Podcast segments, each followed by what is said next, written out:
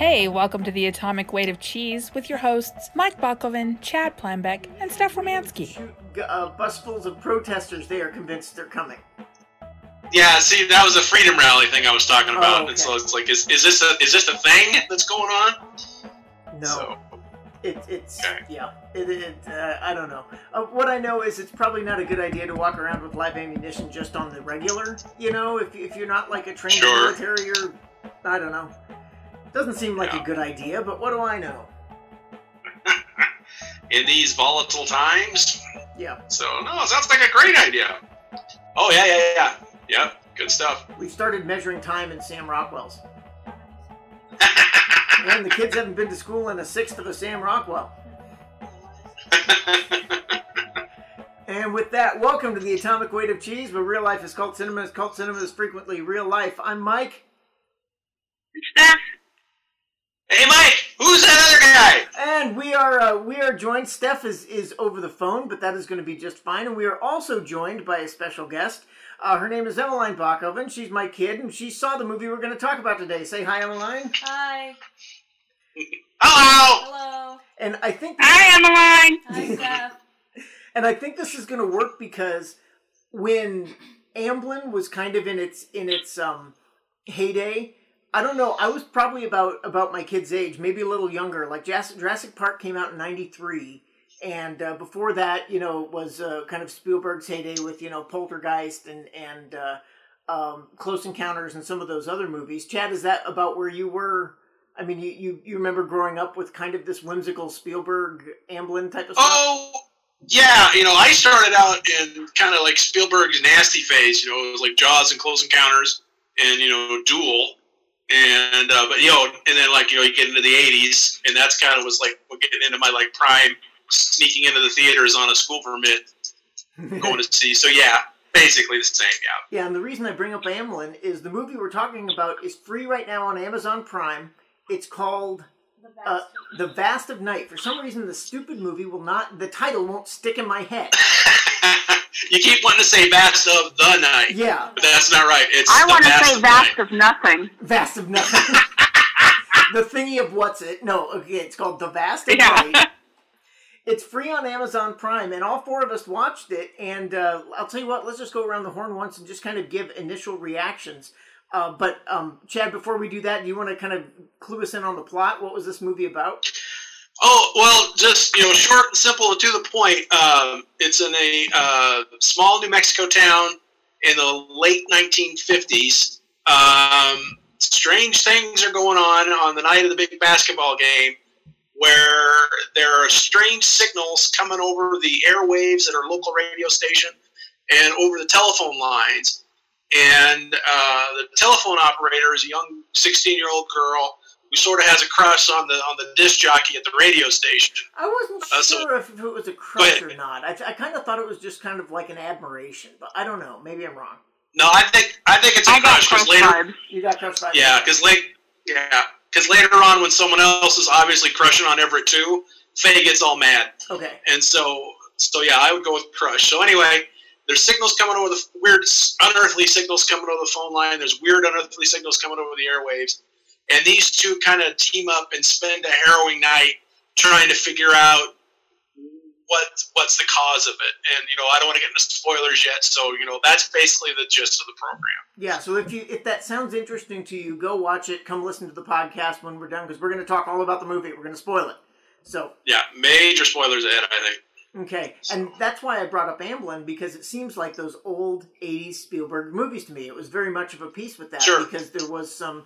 Uh, because of the setting, because of the subject matter, and because there's some really great filmmaking in this movie. So let's go around the horn real quick and just kind of tell what we, uh, whether or not we liked it, and just kind of some initial thoughts. Uh, I'm I'm for it. I think this is this was a really great find. I thought it was a lot of fun, and uh, man, it it just went right by. You know, an hour and a half just like that. It was one of those movies that engaged really quickly.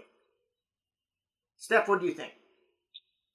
I agree completely. It was, I would call it a hidden gem um, that a lot of people might not know about because it did come out last year, so it's been out a while. Oh, really? Um, yeah, Yep. I, I looked at IMDb, and um, it had a a, a really like uh, the, the cinematography in it was what held me the entire time. It was the, like the the tracking shots, the the the action happening in a longer period of time than you would expect it to happen.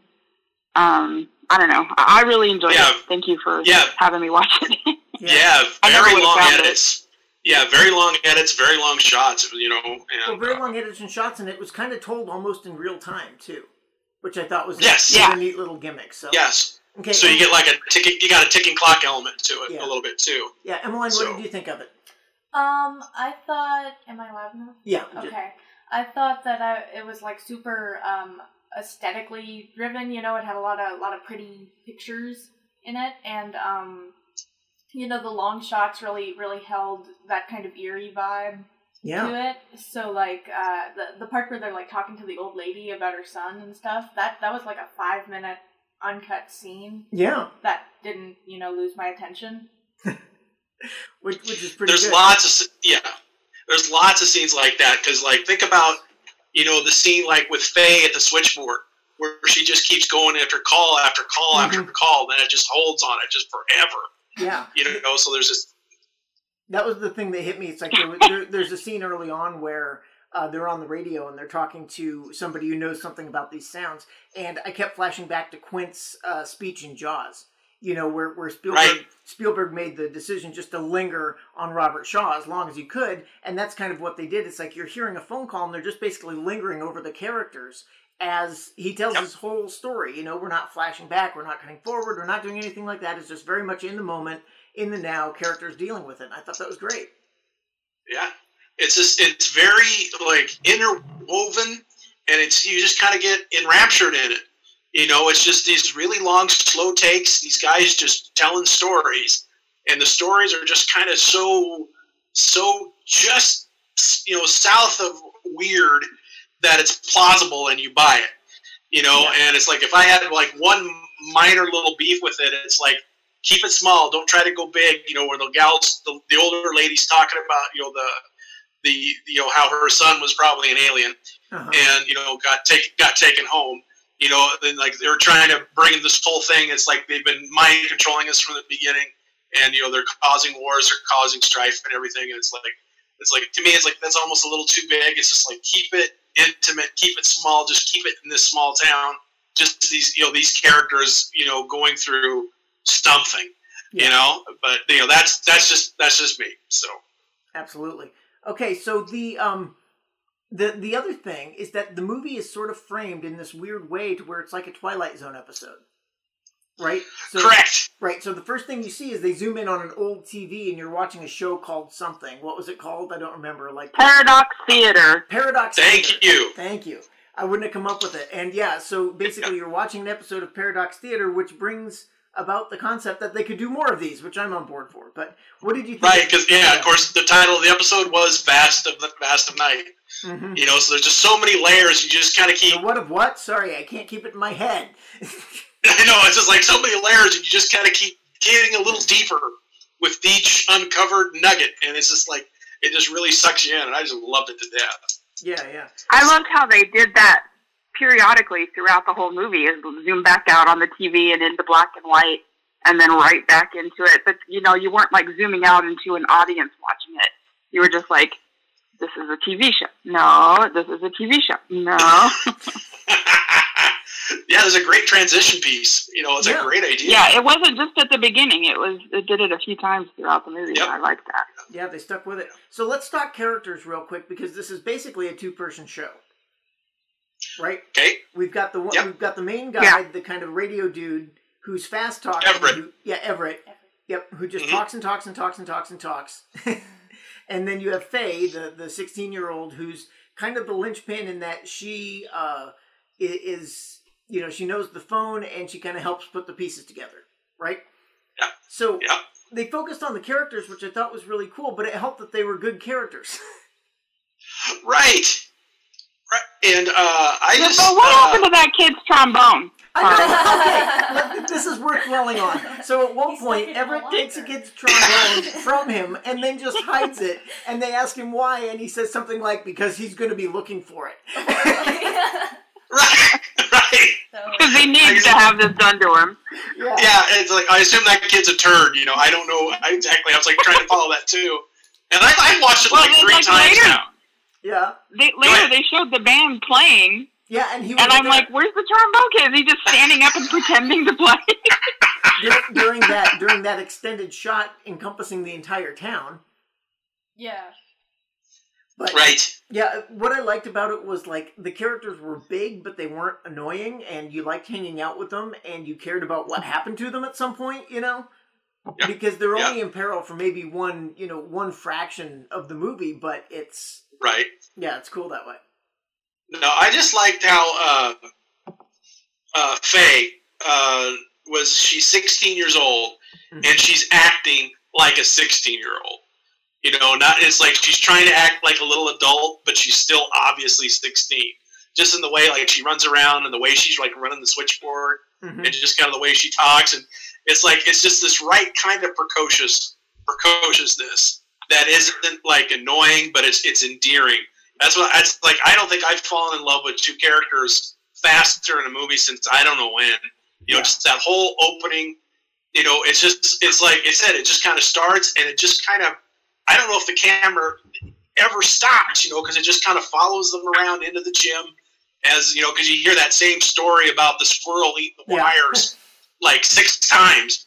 You know, as they're going in trying to because like there's like weird electrical problems going on around town too you know so you kind of got all the the normal like ufo tropes going on and you know it just and, And that's then what we it's get like to know in these real life. Yeah, you hear a story a You bunch of know, times. 800 people tell you the same story.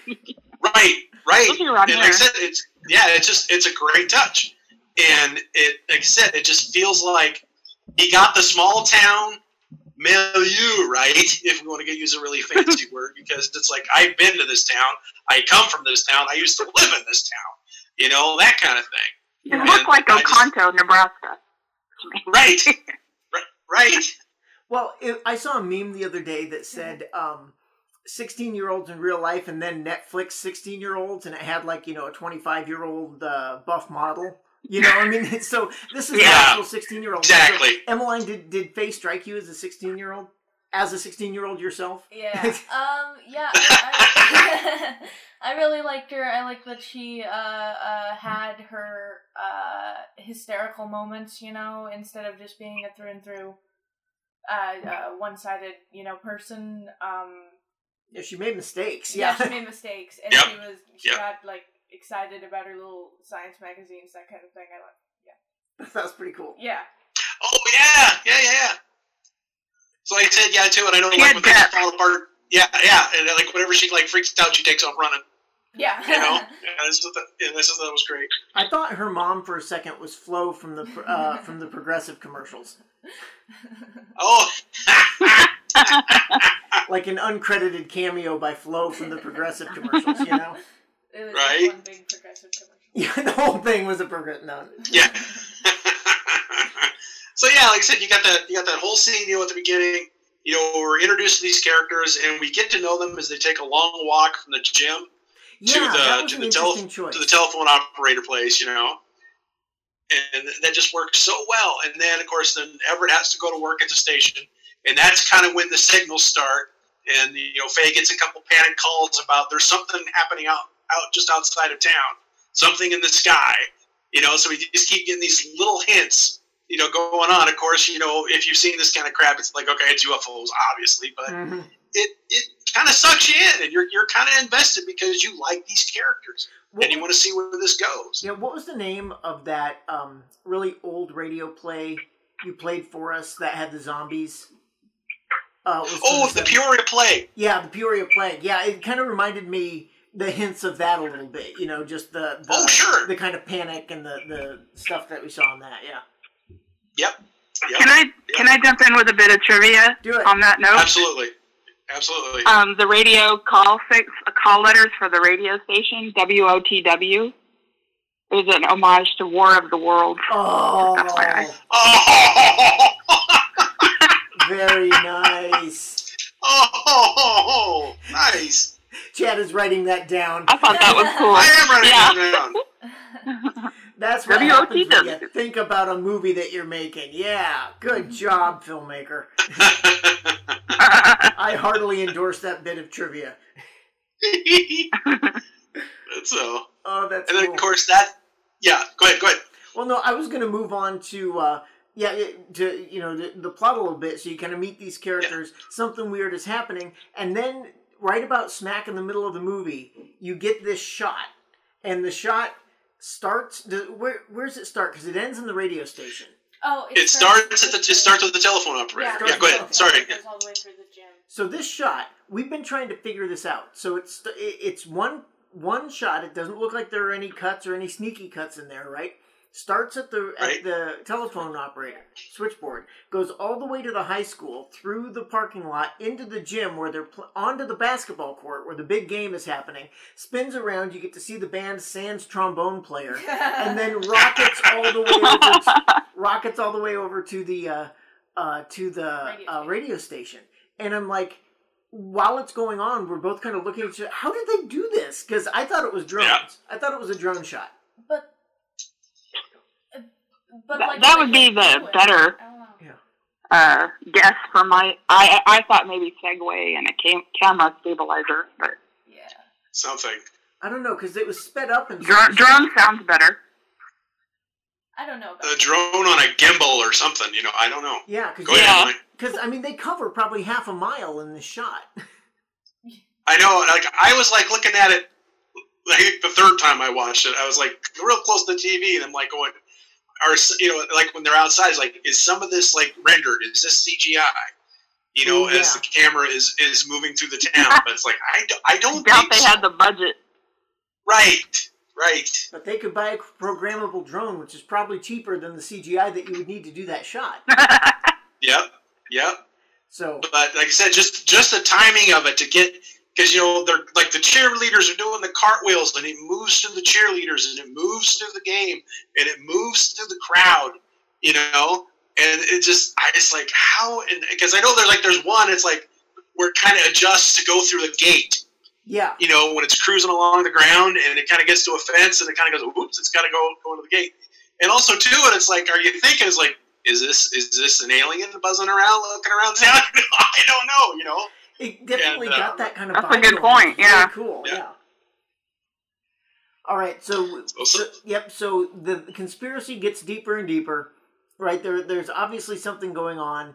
Uh, Faye starts to lose people on the switchboard, uh, and then we get kind of our first main set piece where someone calls into uh, what's the main guy? Sorry, Everett? Everett's, Everett. Everett's radio Everett. show and tells a story about the government, which I think was kind of fun. Yep.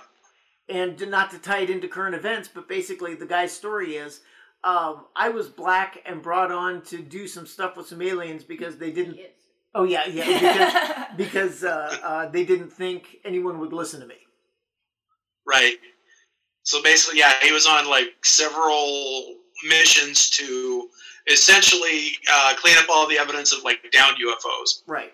You know, they finding something, and he and because they like because you know they have that that weird noise that's going on, and so Everett, perhaps not the wisest of moves, broadcasts that noise over over the airwaves.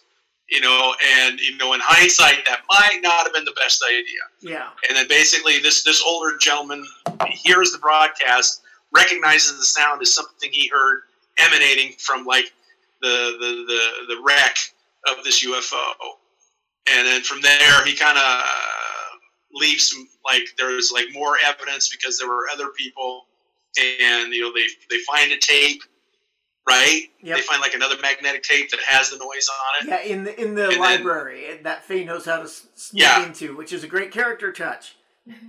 yeah Yeah. Because faye had to break in and get it. That's right. And uh, and then that leads them. Um, you know, they keep losing. Like the phone call keeps dropping with with uh, with uh, with the with the witness, but then that leads them to another uh, woman who wants to you know basically testify her own experiences hmm with these you know strange noises and, And that's a stuff. heck of a scene. And that's It's another hell of a set piece where you know, and that's another long take where it's basically just you as an audience sitting down and listening to someone tell a story on screen, and yet you are riveted by this, Yeah. Or at least you should be. You know, I've heard. Well, I guess we can get into that later. You know about what some people are saying about the film, but like I said, I was just like I said, riveted and enthralled by it the whole way. Are there some people that don't like this movie? Uh, Give me there- Yeah. the, yeah, oh yeah, there. It's too slow. Aren't there Nothing always? happens. Yeah, it's too slow and nothing happens. You know, people are just so used to that machine gun editing style. You know, where something the camera always has there has to be an edit like every six seconds. Yeah. You know, and you just they just cannot slow down and engage with something like this. And and, and, I implore people to you know calm down and just just let it let the film grab you, take you by the hand, and just go because there's a wonderful there's a wonderful experience here to be had Mm-hmm. if you'll just you know pay attention. And sometimes that's hard to do. Yeah. well, Steph, your point was there are always people who aren't going to like movies, right? There are always trolls. Okay. There are always trolls, no All right. matter what. so I'm going to my pitch point. it to Emmeline. So i even though it was a slower thing, it still held your attention. Yeah. Uh. Well, what about it? I mean, what, what was it that that made you say, okay, I'm going to sit up and pay attention to this instead of uh, on the phone or whatever? Uh, I think it was like like fast paced. Like the characters talked fast, and the and the um, you know, plot moved kind of fast because they only had that ninety minute uh Yeah. time frame, so they got all that in real quick, and I felt you know, uh, uh that it was it was, you know, held my my interest in it. Yeah, there was an urgency to the whole thing.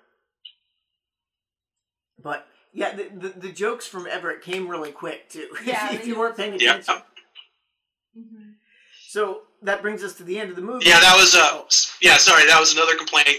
Well, it was just like a slight complaint because I had a friend I recommended it to, and he watched it, and he was like, you know, for the first twenty minutes, he says I couldn't understand a word anyone was saying.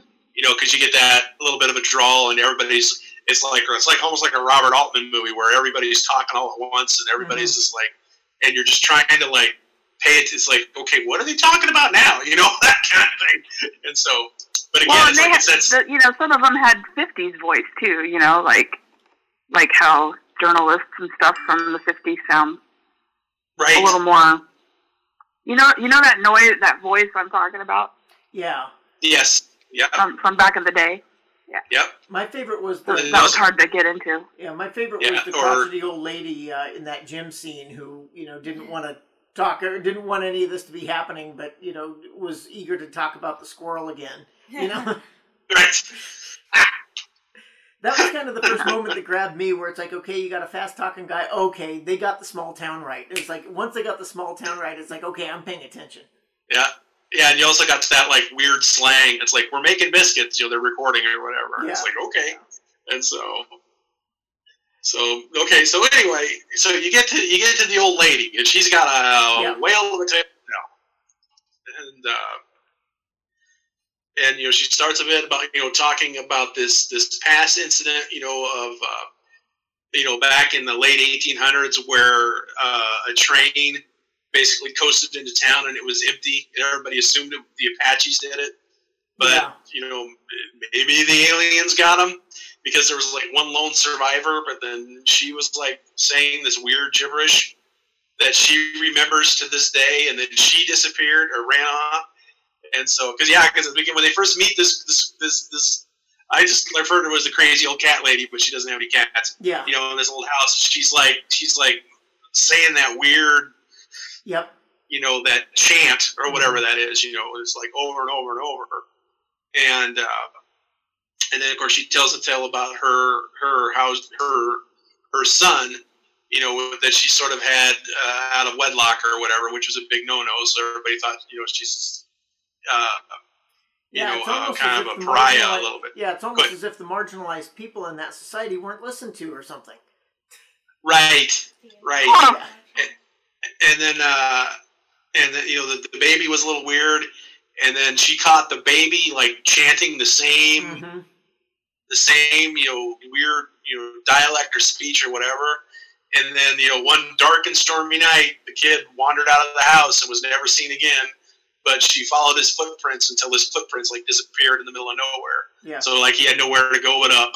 Quick, quick You know? sidebar. Did anyone else like? We were all yelling at our TV when the old lady called and said, uh, um, "I'll tell you my story, but only at my house. You have to come to me." And we're all like, "No, don't go to the old lady." Yeah. No, but they did, and it turned out fine. right? and yeah, and it's like in every you know, um, the you know talking to the, the the older the older black guy over the phone. You know, they determined you know this this they were like tracking this noise and they heard it again, and they were hearing it. You know, thousands of feet in the sky, and it's like this is before Sputnik. You know, way before Sputnik. So something else is out there. You know, and so so they're like really milking that too a little bit. And it's just I, Yeah, it's just I don't know. I don't know what it was, man. It just to me, it just worked, Yep, and it was cooking with gas the whole time. Yep, and I and then of course they get to the end. They kind of uh, end up in a uh, Faye and, and Everett end up in a field, and uh, then we get kind of our close encounters moment. Kind of, you know, the, the uh, get to see the ships, and one of the ships takes off and connects with the bigger ship, and then uh, we are left with the impression, although not the actual footage, of our heroes getting zapped up into the big ship. Okay, now the first thought- time I or watched that, fried. or Oh, fried, yeah, or exactly, fried, yeah. because because the first time I watched, it, It was I was like- going to take a poll a poll here to see what everybody thought, because you know when I first watched that, and they cut to that, they cut, you know, they go into the town and the, the ball, because like everybody else in town is at the ball game, so it's basically just those two running around and a few strays, okay. And everybody comes out and they like this. There's like evidence that you know something strange happened. Eventually, they're going to figure out that that Everett Faye and I think her little sister is that right? Yeah. little baby that she winds up grabbing in one of her panic attacks. Um, it cut back. It cuts cuts back to the field, and you see the tape recorder, but it's like lying in a pile of burnt dust. And my first reaction is like, "Those fuckers disintegrated him," you know. And I got Yeah. really mad. Yeah. And uh, and and then, but then like the second time I watched it, it's like, okay, the tape recorder is still intact. If they had, if they disintegrated him, maybe the tape recorder would have been vaporized too. I don't know. So it's either you know they did a Richard Dreyfuss and they've been abducted and they're gone, or they got disintegrated. And again, it's it's sort of up to like I think it's up to your own interpretation. Here, here was Really, my here know? was my reading. My reading Okay. was this movie could have got, could have gotten mean at a couple different junctures, right? It had the the um, intensity and how do I want to say it, it, it was turning the screws pretty good, and it could have gotten mean to its characters and to the audience, and it never did. And because of the the spirit throughout the whole thing, even though it was very well well made and very intense, I don't think they fried him. That that was my take. I don't know. Emmeline, what did, did you did you think they were fried, or did you think they were alien, Yeah, frying them up seems a little intense for for, for what they were building up to. Uh, you know, there was there was wasn't any violence or like uh, uh, hints of that there would be. You know. Yeah, no one else got disintegrated. Yeah, did no they? one else. Nothing else. It was just in the atmosphere That you know of. that I know. of. Yeah, maybe that squirrel was an alien. and it was- But I said, no, I just thought it was kind of bittersweet because it seemed like, oh, Faye and Everett kind of finally got together there at the end. and then they blew him up, you know, that kind of thing. So I got really mad. But like I said, yeah, on second viewing, it's like, yeah, I think they, I think they got, I think they got abducted or whatever, or you know. And I, I also love the heck there was that uh, the old lady at the house too, the crazy cat lady. It's like, Take me with take you. me with you. Yeah, I want to go. I want to see my son again. You know, and I thought that was just just so many wonderful little moments. You know, and they, were relatively like a whole cast of unknowns too. Yeah, I didn't know I- I think- in that thing.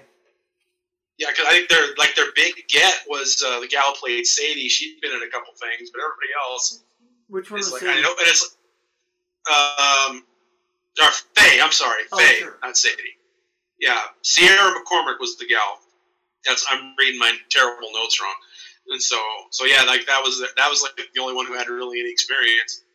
And uh, I, I feel like I recognize the little old lady, but I couldn't Okay. say from what. okay, And Flo. I- I don't know. I'll have to-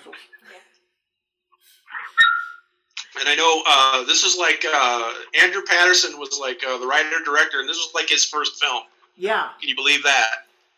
you know, it, it was weird in that it it was very assured and very good, and and I had no complaints about the filmmaking, but it still kind of seemed like a first movie because it seemed like somebody who had a really clear vision. Does that make sense? You know, Right. who, who hadn't been broken Yeah. by the system yet, and who's like, I'm going to make this pure thing that I've thought of, and we're gonna, Yeah. you know, we're gonna get it together, and then Well- got it done, which is amazing. I love that. Yeah, I know, and he- he's like another one of those guys too. And it's like you hear this a lot. You know, he he's he's out of Oklahoma, and he made you know he's like a commercial, made commercials, made shorts, you know mm-hmm. that kind of thing. And so he you know he has some experience, you know, with the craft of, of filmmaking and everything. And I know it was shot in Texas, shot in three weeks for seven hundred thousand dollars, Nice. and he's and he spent a year editing it together. Huh. And I can believe that too. Well, why do you And think so editing just- took, took longer than the production? I mean, it usually does, but why do you think a year a year of editing it? I think just just getting that flow, Mm. you know, and you know, just like you know, you cut, you stay with the cut, you know, do what you know, what do you do, you know, and just you know, just taking the time to get it right. I mean, you know, because if you if you if you blow it there, you know, Yeah. the whole thing is going to go in the shittery, Yeah. and so, but Okay. yeah, no, yeah, sh- I shot somewhere in Texas, and yeah, it was set in New Mexico. I remember, I remember what that. Yeah, I remember. Man, but you're right. They got the town completely right. It's like I wonder where you found that town. You know? Yeah, somewhere in Texas, but uh, East good. Texas or, West Texas probably. Yeah. And maybe there were some effects in there at some point to make it look a little less modern than it did because that looked like an old Right. town, you know. But other than that, it was pretty good. Yeah, I know because to me it's like something like when that when the camera is like zooming around, there's like like some of it it's like it's like not quite making the uncanny valley, and so again it's like is this is this digitized somehow? You know, I don't know. You know, to make it again, it's like how the hell he did that tracking shot. You know, again, I don't know how he did it, but Oh, that's worth the price of s- a spin alone. You know, yeah, I it think. really is. It really is. So, Yeah. so Steph, or maybe it was researched- fl- maybe it was a flying saucer. I don't know, Yeah. but um, So, Steph, you researched this a little bit and found it came out in 2019. Yeah, um, I've gotten into the habit of when I'm watching new things or rewatching stuff, I like to IMDb at the beginning of it and check out the trivia. Is my favorite part of doing that, and sometimes little tidbits of info, like uh, when it was made and the WOTW thing Yeah, that's that's are in there, and I'm just like, oh, neat. It's just that kind of stuff where you want to go, hey, did you know? Blah blah blah about movie. that's I love doing that. I love it. All right, so we'll we'll end the discussion on it there, but we'll go around and uh, uh, if you have any final thoughts, my thought is I would love to see five, four, five, six of these all from Paradox Theater. You know, I would love to see Paradox Theater uh, back on Amazon Prime. You know, I would watch that if if uh, you put that together. I don't know what else he's going to cover, but or if he has an idea for a whole anthology series. But if so, man, crank those out. You know, once a year. I could I could get down on that. Yep. Same, same. I totally watch them. Yep. Anything we missed? Any other thoughts about the movie? I want to talk about how much I love that UFO at the end. Okay. Uh, just just the just the concept of it because you know if you look at like old photos of like UFOs from the 1950s, it totally is what that's what it is, you know. And uh, like there there wasn't like a lot of special effects. A lot of it was just like lighting, you know. And it's what there's that one great line. It's like where they're it's getting toward the end and it's just Faye and Everett in the field. And he's like, "Oh my God, they're they're here. They're really here," you know and he's basically just looking into the trees because there's like a light behind the trees. Yeah. And at that point, I'm like, man, are we really ever going to see anything? Yeah, I was then, convinced we wouldn't. sure enough, and yeah, and then sure enough, it's like, oh, there it is. And but then that's that's just a little baby one, and then you gotta go. He goes up to the really big one, and it's like, oh shit, you know, it's like, wow. And, and the really big one, they light it well. It's a good shot, you know. And so, like, yeah, shout out to the special effects guys on that one. You Yeah. know, and again, it's like the budget. The budget wasn't too big, you know, and so I just, it just, yeah, I just thought it was great. Good stuff. So, Well, last thing, Emmeline, do you think uh, do you think other people you know would enjoy this movie, or do you think it's kind of uh, do you think they'd get complaints? It's too slow. It's too whatever. Uh, no, I thought it was dope. I think people would like it. Um, it was, it's, uh, uh, you know, has, uh, just a original sci-fi feel to it. You know, nothing, like when you think sci-fi, that's what you get. And so, uh, you know, Yeah, uh, one of the things I thought is that it could almost be a play. yeah, You know, you could do this other than the big, you know, the big shot at the end. You could do this on stage. Yeah, it's very grounded in character. You know, this is a character story that just happens to be about a UFO abduction. You know, and that's so that's one of the reasons that I really liked about it. And so, Cool. Well, yeah, we recommend everyone check out The Vast of Night. Hey, I got it. Yeah. Well, yeah, and like one last, yeah, ah, like one last point on that too, and it's like we're gushing about it, and that's it's one of those things too. And it's like if, if something comes to me like this, highly recommended, you know, your expectations kind of mm. go Oh, through the roof, Sure, sure.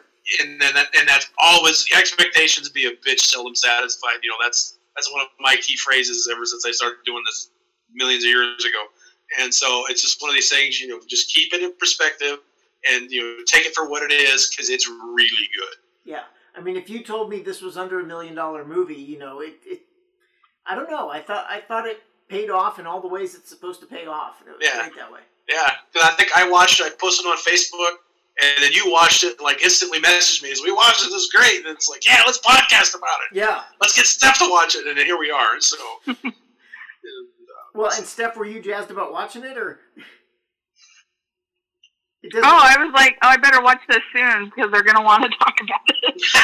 yeah. you know, I was like, I think it was the same day you told me to. I, I waited till after work and then I I watched it really quick. And like, oh, oh I freely admit, in. I'm sure. Yeah, I'm sure you're probably a little leery on some of the recommendations I give you. So, Eh, yeah, that's It's yeah, I'm, I I trust you yeah. I was about to to a say. point. You know, I was. Uh, we did an outdoor movie night the other night, and uh, socially distanced outdoor movie night, and Chad recommended uh, San Andreas with The Rock, and I was not all that jazzed about it, but I'm like, you know, Chad wouldn't lead us too far astray, and you were right. That was a banger. What's the line at the end? I just love it. Essentially, that movie is just is just the Rock punching an earthquake. I love it. I just love that movie. All right, so that's uh, that's our talk on the Vast of Night. We're gonna come back after the guitar noise with a few recommendations.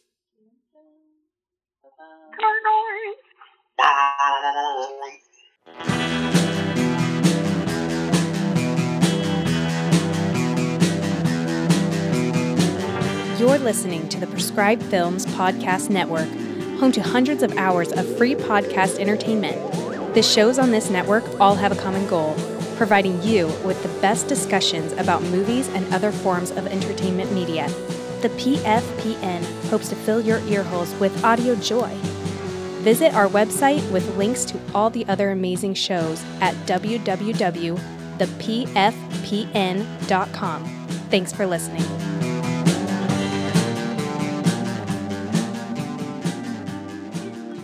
All right, we're back from the guitar noise, so we're going to go around and do a, a quick bit of recommendation, talk about what we're uh, watching, reading, listening to, paying attention to this uh, two week period. Who wants to go first? Steph. On it. All right. Your little square lit up green, so you're going first. But I said not it. Yeah. Fine, I'll go first. All right, Um, you go first. All right, I was there were. I want to recommend two podcasts, and they're both just uh, uh, great stories. One of them is, and they're both on Spotify, which is weird because Spotify is like making a big bid right now to get into podcasts. So one of them is called Boom and Bust, and it's about HQ trivia. Uh, Steph, this might be really up your wheelhouse because I know you were a hardcore HQ trivia person for a while, right? And I was, yeah. It's about the development of it, about the good times, and then about how it fell off a cliff and why it fell off a cliff, and all the things surrounding it. Turns out one of the uh, one of the founders was kind of a creep, but the thing that they hit that I think was really profound is that people went, uh, people logged onto HQ, did it for a while, and then after a while they just stopped doing it. And and that's that's okay unless you are in the tech world where you have to be the next you know the next godlike entity. You need to be the you need to have a huge idea like i need to be the the way the internet is organized. I need to be you know the way they phrased it is like i'm not a a way to connect with classmates. I'm the way you connect with everybody you know it's like that's the thinking in silicon Yeah. valley you can't just be a small thing you need to be a big thing and here's a small thing that was fun, but what do you do with it? You know, it's not going to be the next NBC, so it's not going to succeed in the tech world. And it was kind of a tragic story, but you you'd like it, Steph, because they interviewed Scott, Right. Scott Rogowski a bunch, and yeah, it was cool. Oh, yeah. See, I lost interest when they let Scott go.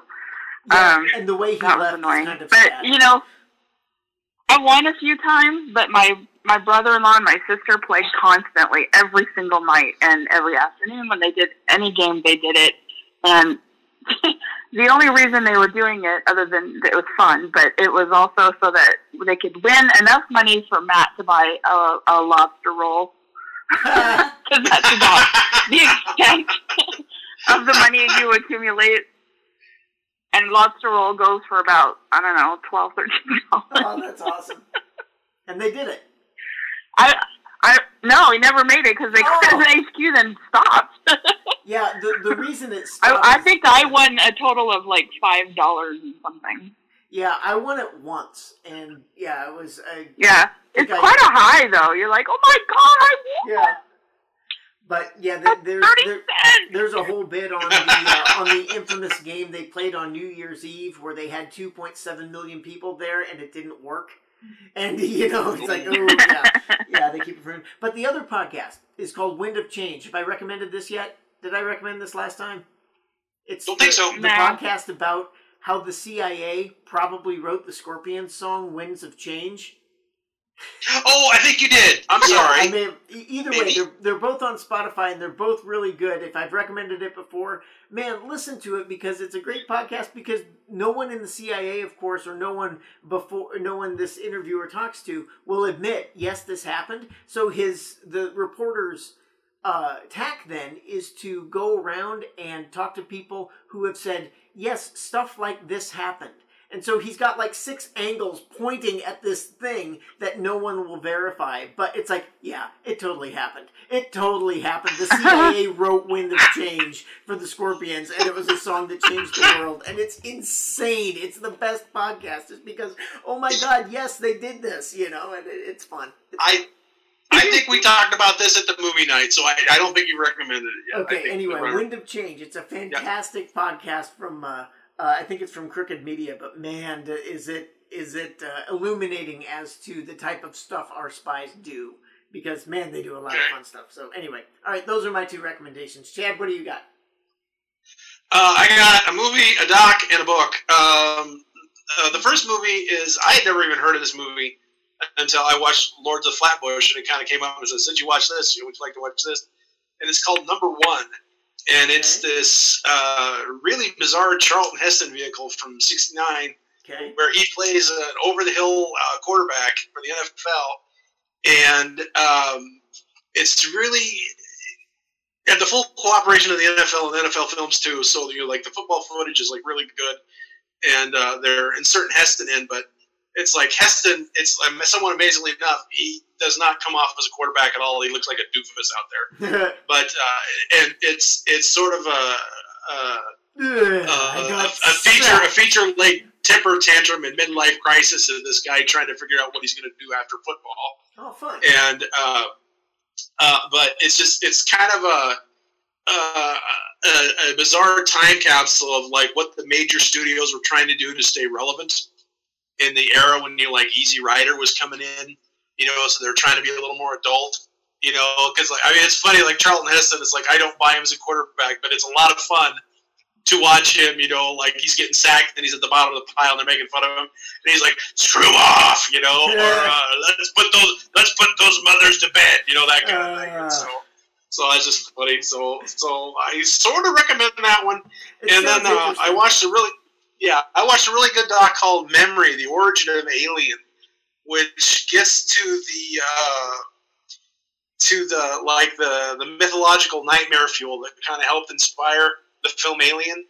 Oh, You know, and uh, it's, it was really good. I really recommend it. But like, I have one major beef with this this documentary because it made no bones. You know, Dan O'Bannon wrote Yeah. the original screenplay for right. that. Dan O'Bannon, who Yeah, had you know- stomach cancer, and that that little tidbit is one of my favorite tidbits of all time. That he had stomach cancer and created a thing that punches up through Yep. your stomach. Anyway, go ahead. But the thing is, it's like they they fully acknowledge that you know even he admits it's like I didn't rip off one thing, I ripped off everything Oh yeah, when it comes to this story. Bannon and it kinda super does like about it- that. Go ahead. Bannon was super clear about that. Yeah, and it's like so it goes. They go on like a deep dive talking about uh, this old weird science comic book called Seeds of Jupiter by Bill Gaines, where some guy on an aircraft carrier accidentally swallows a, a seed from outer space, and they try to operate on him, and this alien bursts out of his gut, and you know, and turns into a giant monster and takes over the world. And uh, it also talks about Lovecraft and everything, but it just it makes a blink and you'll miss it reference to. Uh, uh, a guy named an author named A.E. Van Vogt. This guy's one of my favorite authors of all time, Okay. and he wrote. Uh, this is American Nation. If you've never read the book, uh, first came out. Actually, it was like four novellas that were in magazines, and they collected it under a book called The Voyage of the Space Beagle. It was later released as Mission Interplanetary. And this guy does not get enough credit for the thumbprint that he's put on science fiction in all media for like the last 70 years because if you read these books, you, it's like the, the Space Beagle. It's basically Star Trek. It's these engineers and scientists going through space and exploring. And on one adventure, uh, the Black Destroyer, they find this alien on the planet. They take it on board. It goes berserk, sucking the potassium out of everybody. In the end, they got to blow it out the airlock. In another one, Discord and Scarlet, they find another insect-like alien. It also goes on a rampage, disappears into the ship, keeps kidnapping uh, uh, uh, uh, astronauts. They find them. They've all been impregnated with parasitic eggs, and in the end, they blow them out the airlock. Does this all sound familiar to anybody? Yes. Oh, yes. And so, and then, and another story, they're being chased by this giant space cloud that devours universes. So they basically lead it on a wild goose chase until you know it starves itself to death. and then blow and it out so the it's airlock. like- Right. And the thing is, you know, back in you know the seventies when Alien was coming out, this guy was still around, and he bought suit against 20th Century Fox, yeah. and they settled out of court because. You know, several films like "It the Terror from Beyond Space," all that is, Right, is basically based on the yeah. right, or basically you know um, inspired by this guy's writing. But it's like nobody knows who this guy is, and a lot of that is, is like his own doing because he sort of got hooked up with like L. Ron Hubbard Uh, back in his Dianetic phase. But when he like went full Scientology, the guy was like, "Nope, I'm out," you know. And so and so like nobody, you know, if you if you get into it, like you know, Harlan Ellison loves the guy, you know, and uh, Phil K. Dick, you know, is like this guy is is, is, is his inspiration. what's the guy's And it's like more. It's A. E. Van Vogt, V O G T is his last name, and like I said, he's one of my favorites. I love reading this guy. It's just he sort of bridges the gap between the kind of the more uh, like gee whiz sci-fi and then like the post Campbell stuff, you know, it's like more grounded in science. And he sort of bridges the gap in between. And that was another reason why people kind of turned his noses up at it a little bit. But I just I think his stuff is great. And again, if you read it, it's like, my God, this guy's been ripped off so many times, you know, and he just he never gets any credit for it. And that's and I don't think that's fair, and I think that should be rectified. So highly recommend it. It's like it's if you find it's either Mission Interplanetary or Voyage of the Space Beagle, read them. You won't regret it. You know, so that- those are my recs. That bit right there could have been a whole podcast.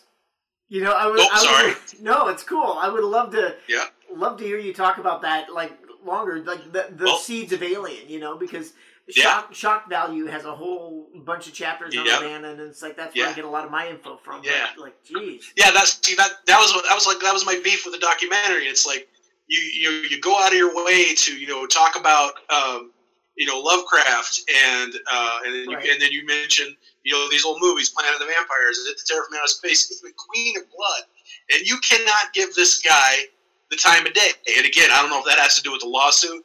You know, if they if they couldn't, you know, I don't know if they could or couldn't. But again, it's well, like that's like this guy. the, that's half the conversation needs- for Alien, though, too, because you're still talking about like H.R. Giger and Jodorowsky and you know all the other Yep. all the other things that led to that movie. You Yep. know. Yep.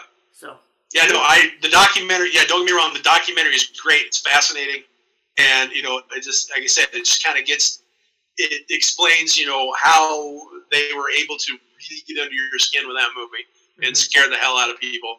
And it's yeah, it works because again, that's to me, that's like that's one of the greatest horror films of all time.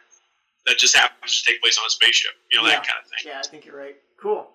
All right, Steph, what is what's your recommendation? Um, does Emmeline have any? She can Yeah, take we- my place.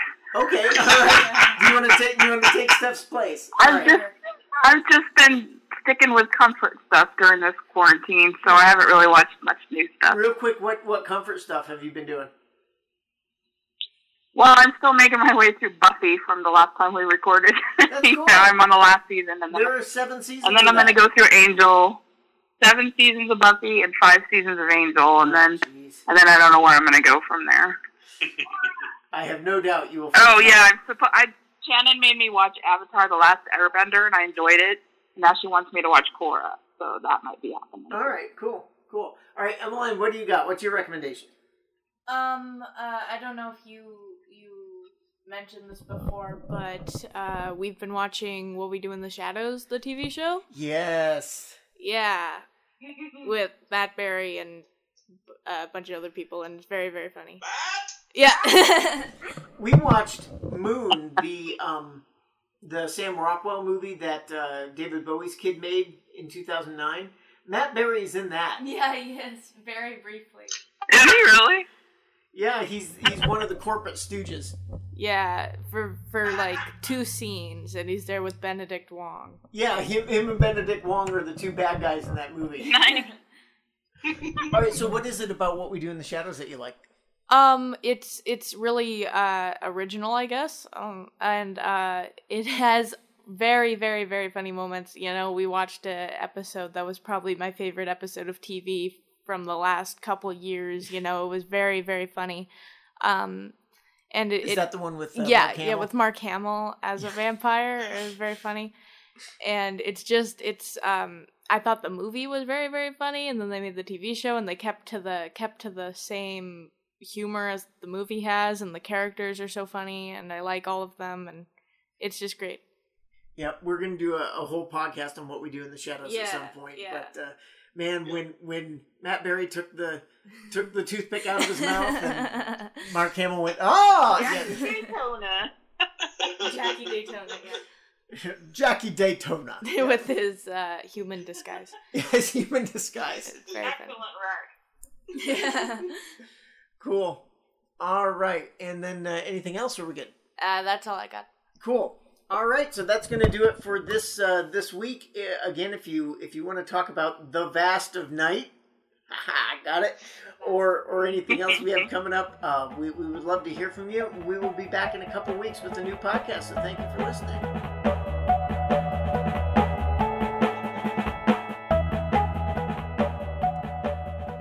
You've been listening to The Atomic Weight of Cheese, where cult cinema is real life and real life is frequently cult cinema. You can visit our website at theatomicweightofcheese.com, follow us on Twitter at AWOC Podcast, see us on Facebook at facebook.com slash atomicweightofcheese, or shoot us an email at atomicweightofcheese at gmail.com. We love your feedback.